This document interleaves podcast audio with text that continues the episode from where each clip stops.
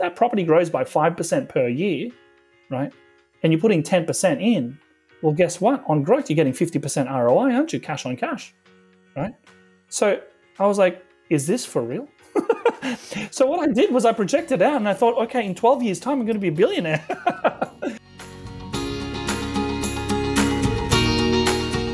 This is Property Investory, where we talk to successful property investors to find out more about their stories, mindset, and strategies. I'm Tyron Shum, and in this episode, we're back with financial advisor and founder of Plenitude Wealth, Andrew David Courtney. He takes us behind the scenes of his 10 year plan to financial freedom, plus, tells us why stepping inside the mind of an NBA legend will radically change the way you look at your business.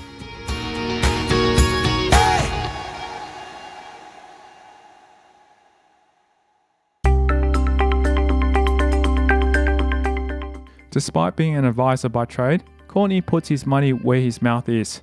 He's experienced the ups and downs of investing for himself, so clients don't have to. The first investment that we made, it was a it was a good short-term investment, but long-term it didn't appreciate in value that much, right? So so essentially because it was a one bedder, it was a 56 square meter. Lucky I didn't buy under 50 square meters, right? One bedroom apartment in a 96 um, apartment block, basically right? So so very very low land content. So that was a big big lesson for me because like I would have kept it by now, right? I sold it sold it off a few years ago because it just wasn't performing, and I need I needed my borrowing capacity to ensure that we keep we keep moving forward with confidence, right? So so in terms of worst investment, that was it. But I don't really see it as a worst investment because the lessons that we got out of that, and it allowed us to propel into the next um, chapter, right? To acquire our, uh, our next home, basically right? So so essentially that's pretty much it. I think I think that's the big lesson. Looking back on his first property purchase, Courtney can even pinpoint the reasoning behind it. Affordability for sure. Yeah, yeah, exactly. So, so yeah, we went to the bank. What can we borrow? This is how much you can borrow. Off we go. Yeah. So, so affordability. We got in, and and essentially, as soon as my wife, so my wife's French. She we had a, a long distance relationship for a little while there. She moved over here, find, found her first job. We combined forces and bought our first home, basically, first first house, I should say, right? And and then from there, didn't really look back. So worst house in the, in a good street, right? Great suburb. We renovated it um, pulled out equity, acquired another property, and, and off we went basically from there. Courtney's current property portfolio uses all the investment techniques he's picked up along the way. Well, currently we only have two, right? So this this financial year is the first financial year where we're we're quite profitable when it comes to the business. So for next financial year, we're looking to a so that that third property that we picked up has got development potential. So we picked that up in 2011, right? So it's appreciated. It's more than doubled in value now. We're, we're just about to pull some equity out, reinvest back into the development, and then build out two more properties behind it, basically. That'll be cash flow positive, plenty of equity, go again, essentially. So it's a Marsden property. Um, we picked it up back in 2011, and we knew at that time. So we, we, we did a few renovations at the time. We did a reno for our current home, um, and we did, no, no, one reno at the time and we added about 170k worth of upside. We we we put in about 50k worth of reno, and we had 170k worth of upside. We pulled out about, I think it was about 70k, and then from that 70k, we plowed that into this other one, and we knew we wanted a renovator. Right. So as far as I'm concerned, like there, there are four key strategies in residential properties. It's buy and hold, buy, renovate and hold, buy, develop and hold, buy, renovate, develop and hold right? So essentially, we wanted a renovate, develop, and hold deal, right? So we picked this one up for for 300k back in 2011 um, in Marsden. It had a 1500 meter block, right? And and essentially, we looked at we looked at um, the council, the zoning, and all that kind of jazz. Made sure that we could develop, right? and it was a bit of a crapper to be honest. It needed a, it needed good renovation. So what we did was we negotiated access prior to settlement. This is one of the common strategies that we do for our clients, right? Access prior to settlement to renovate and make better, right? Because there were a few holes in the wall, obviously a bad tenant previously, right? And the and the owner just wanted to get rid of it. So we picked it up. We had access for three weeks prior to settlement, and we renovated the whole thing. Settled, put a tenant in there, bang, done so we increased the we increased the rent by about 50 bucks, right, per week. right? So so we automatically got it got our cash back. We plowed in 15k on the reno, and it valued 30k above. Right, this is day one, right, of uh, of acquiring it. So we knew we had a good one, right, and we knew we had the option or the lever to pull um, the development in the near future, right. And during that time, um, we knew that it was only a matter of time until we we develop it, right? So so really, that's when that was when I was transitioning from science into finance, basically working out what the story was. So so we didn't develop sooner purely because the the idea was a career change. The idea was to chase after freedom more, right? And and to do that, it was to go down the path of building a business, right, and a successful one at that, and then and then build enough enterprise um, growth, right, value, so that we can go ahead and um, keep acquiring properties along with building businesses as well. For all investors, especially in property, there are moments where everything becomes clearer. Clarity can appear from out of the blue. For Courtney, it took one lazy night on the couch for everything to click. The biggest one was the the fact that you can leverage up basically. That was that was the biggest one. Back in 2008 when i first realized this i was in a so we bought that first property right? One better one bath. I was thinking let's plow in as much money into into the offset account and save myself two bucks for every thousand dollars two bucks per week for every thousand dollars that i put in there. I'm gonna i'm gonna save so much money to save on interest right? So at, at that time i was thinking okay this is the strategy. And then and then I came across um, a particular DVD, right? And and that DVD showed the power of leverage, right? And I remember I can't remember the exact name of that one of the person there, but in the end of the day, he talked about putting in as little as five percent deposit, gaining control rather than ownership, right? So during that time, I was like, okay, this is different. Okay, let me let me run the numbers. So obviously, I'm very anal- analytical, right? So I ran the numbers and I thought, wow, okay, you're putting in maybe 10% max to control the upside of the property. And if that property grows by 5% per year, right, and you're putting 10% in, well, guess what? On growth, you're getting 50% ROI, aren't you? Cash on cash, right? So I was like, is this for real? so what I did was I projected out and I thought, okay, in 12 years' time, I'm going to be a billionaire. because I was projecting out 10, 15% growth per year at that juncture, right? So very excited at that time. So that was the aha moment. I was like, okay, well, how do I leverage up? How do I ensure that I buy the right property first and foremost, right? And make sure that it's research backed, right? And make sure that you're buying well, right? Because a lot of people fall for that trap, obviously, right? Thinking that every property is the same. But yeah, the aha moment is the leverage play, right? And amplifying the return on investment with good debt, right? That was the aha moment. If you have truly good news, there is an overwhelming need to share it. For Courtney, this means exclusively sharing with listeners real life changing stories. Quick case study: you've got a got a client who, so so who didn't d- didn't know how to get into get into property, right? So so I talked to them. Okay, we got they got plenty plenty of savings, right? So this is back in 2019. I thought, okay, this is this is what you can do. 20% deposit, right? You've got more than enough for that. You don't need to do much more. That like these guys had 900 grand in the bank. Professionals, they were really just uh, you know struggling to to take the next step so they had a bunch of or not 900 grand in the bank they had 900 grand in gold believe it or not right so so essentially and and then they had about they had about 200 grand in the bank and and i was telling them you know what what you can do is you can you can actually acquire property with debt right and it's not really going to cost you that much. So what's your rent, right? So they told me they were paying about 600 per week. And I said, well, if you look at it from a perspective of principal and interest payments, you're you're capable of borrowing eight hundred thousand dollars, equivalent to six hundred dollars per week. And they're like, "Whoa, really?" I'm like, "Yeah, that's how that's how it works." And then and then I talked them through, and, and I said, "You don't have to put in a fifty percent deposit, guys. It's fine, right? You got enough cash. Just put in twenty percent. See what happens." So what we did was we helped them negotiate a particular property, and we bought this property under market by at least two hundred grand for them. And believe it or not, it was on our street. so so they acquired this property for 900, right? One year later, guess what the valuation came back at?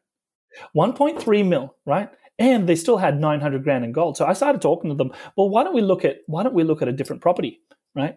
Why don't we why don't we acquire a different one? Because we can make your money work for you. So we started diversifying their portfolio across different asset classes as well because you obviously don't want to put all your eggs in one basket. And then the next property that we looked at acquiring is a property in Toowoomba right? So we acquired this property in Toowoomba. We bought it for 395 the valuation came back at 440 right? So so the key is to buy under median. It's really as simple as that under median. Now it, it, it, we bought it at 395 because it was a it was a, a bit of a crapper unfortunately right? So so there was a, um, a family there uh, old person living there for quite some time needed to go to retirement lived there for 30 years vinyl flooring ugly paint walls all of that kind of stuff. So so we facilitated the the renovation and it's costing them 12 grand to rip up the floor new painting new kitchen right and we've got this four bedroom house right now. I would say if we were to sell it in the market, we'd get 460, 470 for it easy, right? So now they've pulled out, they've, they've acquired a property, it's grown. So the first property is grown by 400 grand. The second property, it's grown by 70 grand upon settlement, or no, 60 grand upon two months, one month after settlement, right? And they're thinking to themselves, well, of course we're going to go again, right? It doesn't make sense not to, right?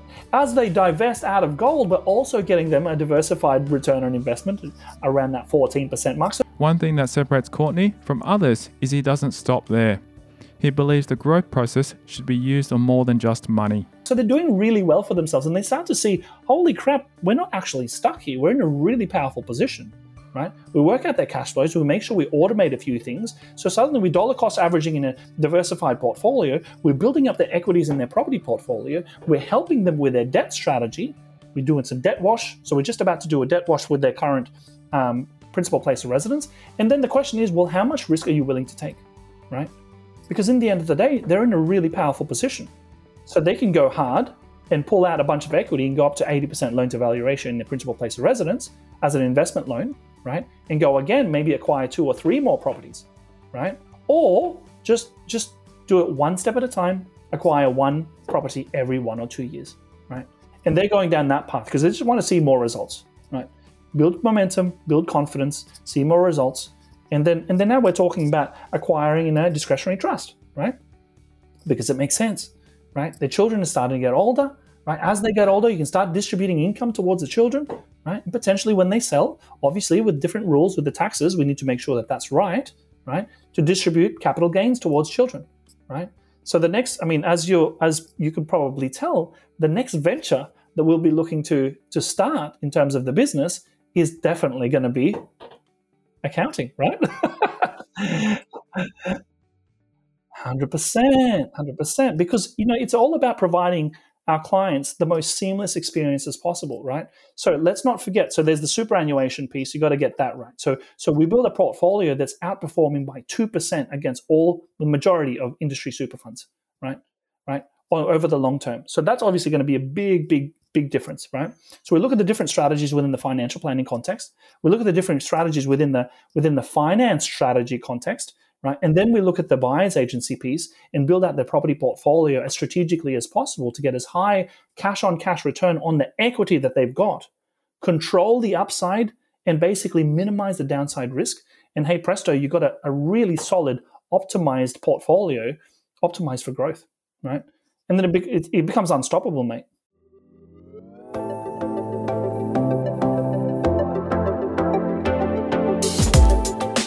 Coming up after the break, Andrew David Courtney talks about the one percenters that can have huge impact. Fear is in between your ears, you know.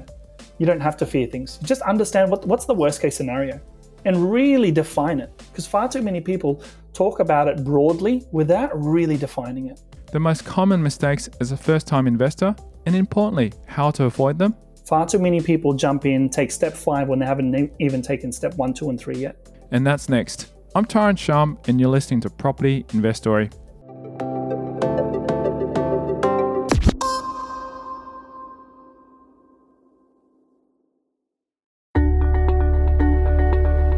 Hey there. Over the years, I've built up a portfolio of properties, and it's been great to see capital growth. But the challenge I face is the passive income has been quite poor, providing a net return of 3 to 4% per annum. I'd have to buy at least 10 properties or more to generate $100,000 per year. Now, if I had the cash to buy these outright, which I didn't, then I need the help of banks, and as they wouldn't lend me more, I was stuck. This is when I start looking into alternative investments where I could use my equity and cash to generate 25 to 30% per annum returns and fast track my passive income goal. In a short space of two years, I've been able to achieve this goal and have tripled my passive income instead. Now, if you want to learn more on how I did this, SMS me your name and email address on 04 88 88 31 32 and I'll send you a free report explaining how I did it.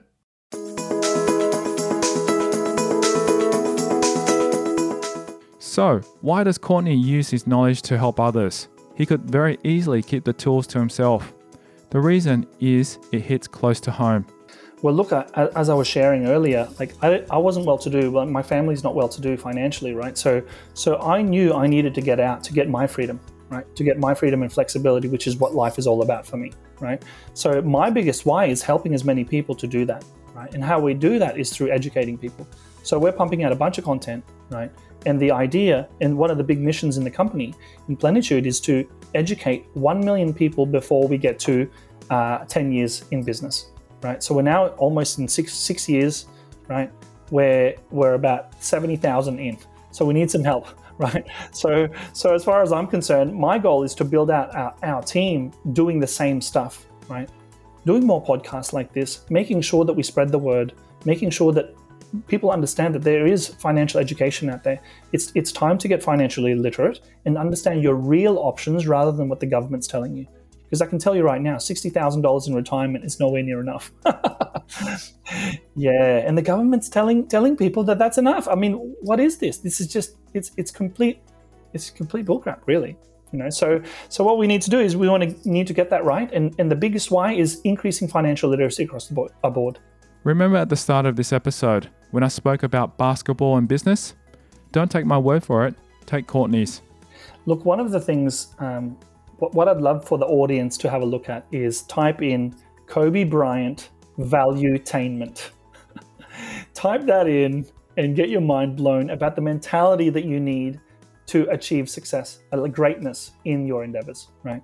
One of the biggest things that really struck me with that one, you've obviously seen that that interview. Um, one of one of the biggest lessons that I got from that one was Kobe Bryant, obviously one of the best um, basketball players ever. Right? He he said he treats the world as his library to solve every problem that he's currently facing. Right? So that's that was the biggest thing. And, and as soon as I heard that, I was like, that's exactly what I've been doing for the past 10 years in my life. Right? This is the way to do it, right? You've got so many people who have written a ton of books. You've got people like yourselves making a ton of content to actually lift people up. So all you need to do is work out what problem you're you trying to solve, right? There are a bunch of books out there, so you may as well stand on the shoulders of giants, right? It doesn't make sense to reinvent the wheel, right? So there's this particular psychological um, concept called the zone of proximal development, right? There's only so much you can achieve as a person, right? So this is so much, this is what you can achieve as a person. But if your goal's out here, right, it's going to be very difficult for you to do that because you need to stretch out what you can achieve. Now, there's only so much stretching you can do, right? So what you need to do to get to these kinds of targets is you need to get the right people in your team, right? You need to get the right coaches, consultants, right? The right team members to allow you to expand the output that you are capable of doing right? So as soon as i learned that i was like wow yes that's exactly what i need to do right?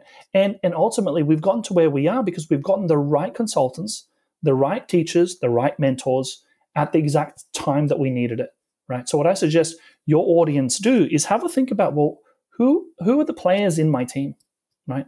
And who's the next who's the next one that we need in there to get us to the next level right? Because there are levels to this game and if you get the right people behind you, it's amazing what you can achieve within one to two years, right? Let alone 15. Just like Kobe, Courtney doesn't leave anything to chance. If it needs doing, it will get done. Look, I think uh, yeah, it's definitely not luck. I can guarantee you that much. it's definitely it's definitely hard work. It's an obsession. Uh, I, I boil it down to what Kobe said, right? If you can if you can solve a problem solve your problems with uh, solve solve for for point B with one problem at a time, right? And use the world as your resource, as your library, right? It's amazing how many problems you can solve and how much momentum you can build, right? So, so that curiosity piece is important.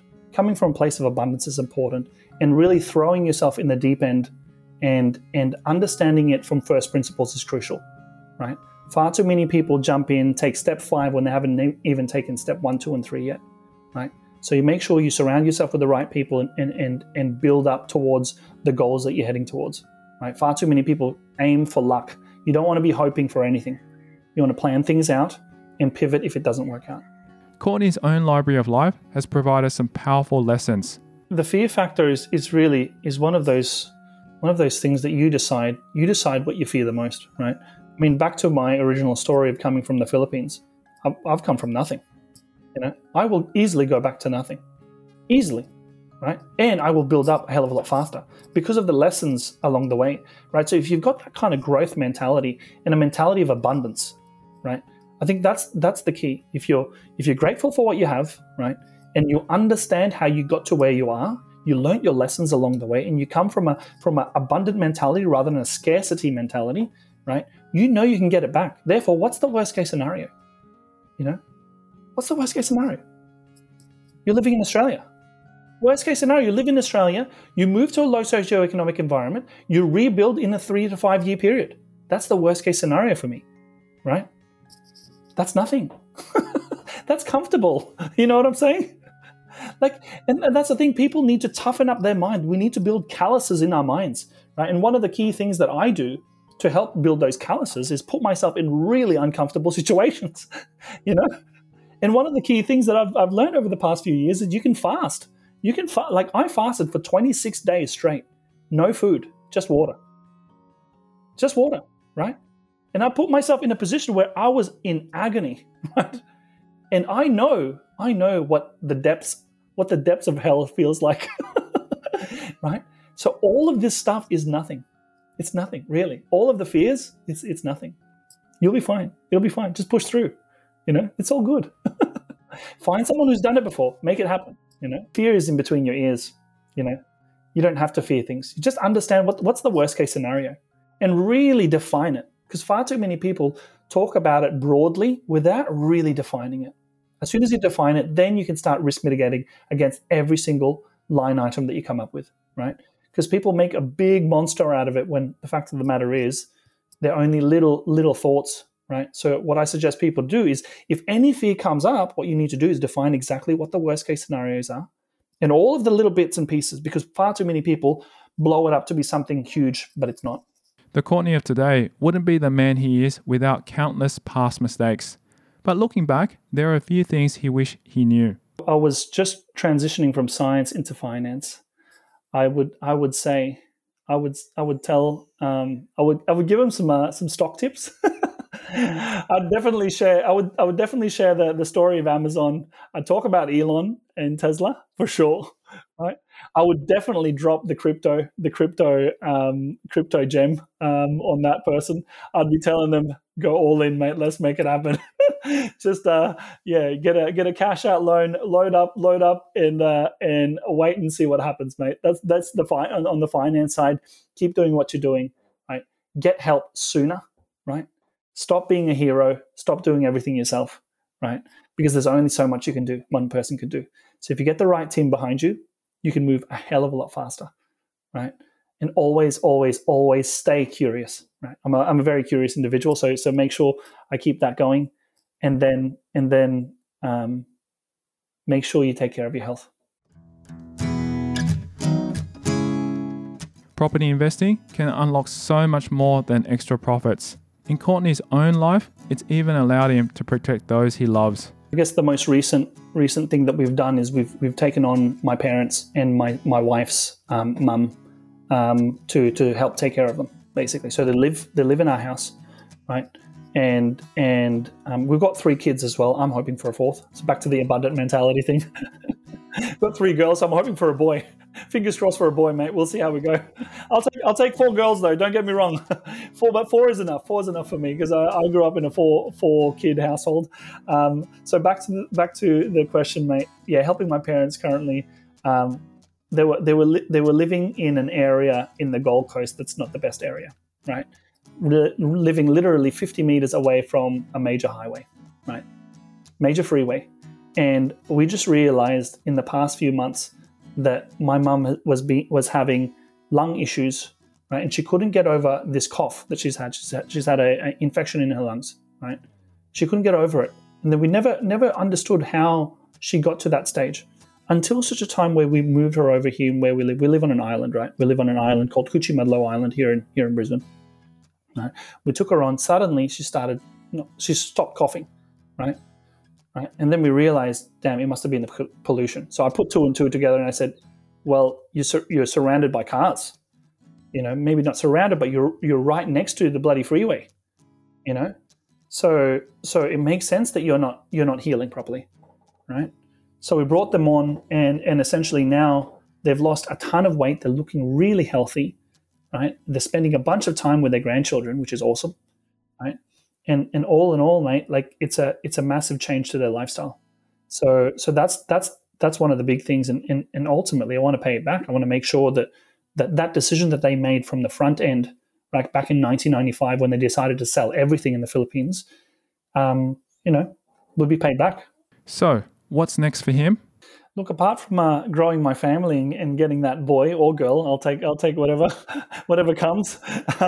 um, yeah, it's it's building my team, building building the team, creating a training program for future advisors in the future, um, touching as many people's lives as possible, and and making a big difference. Now, one of the things that I didn't I didn't um, share earlier is so I'm I'm also a treasurer for a not for profit called Alive, which is a youth suicide prevention program right? So, so what I always share with my clients is my goal is to get you to your financial goals fast enough, and during that journey, right, we plant the seed of philanthropy, right?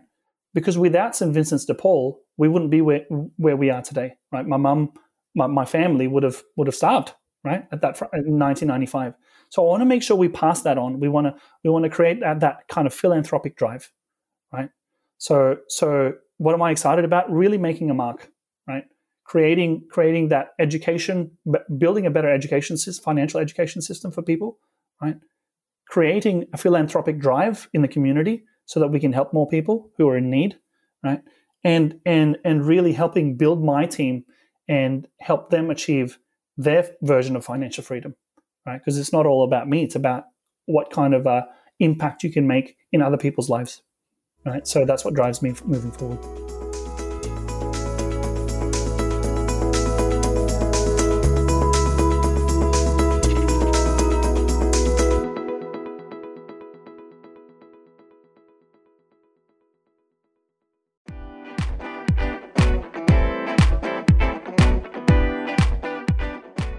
Thank you to Andrew David Courtney, our guest on this episode of Property Investory.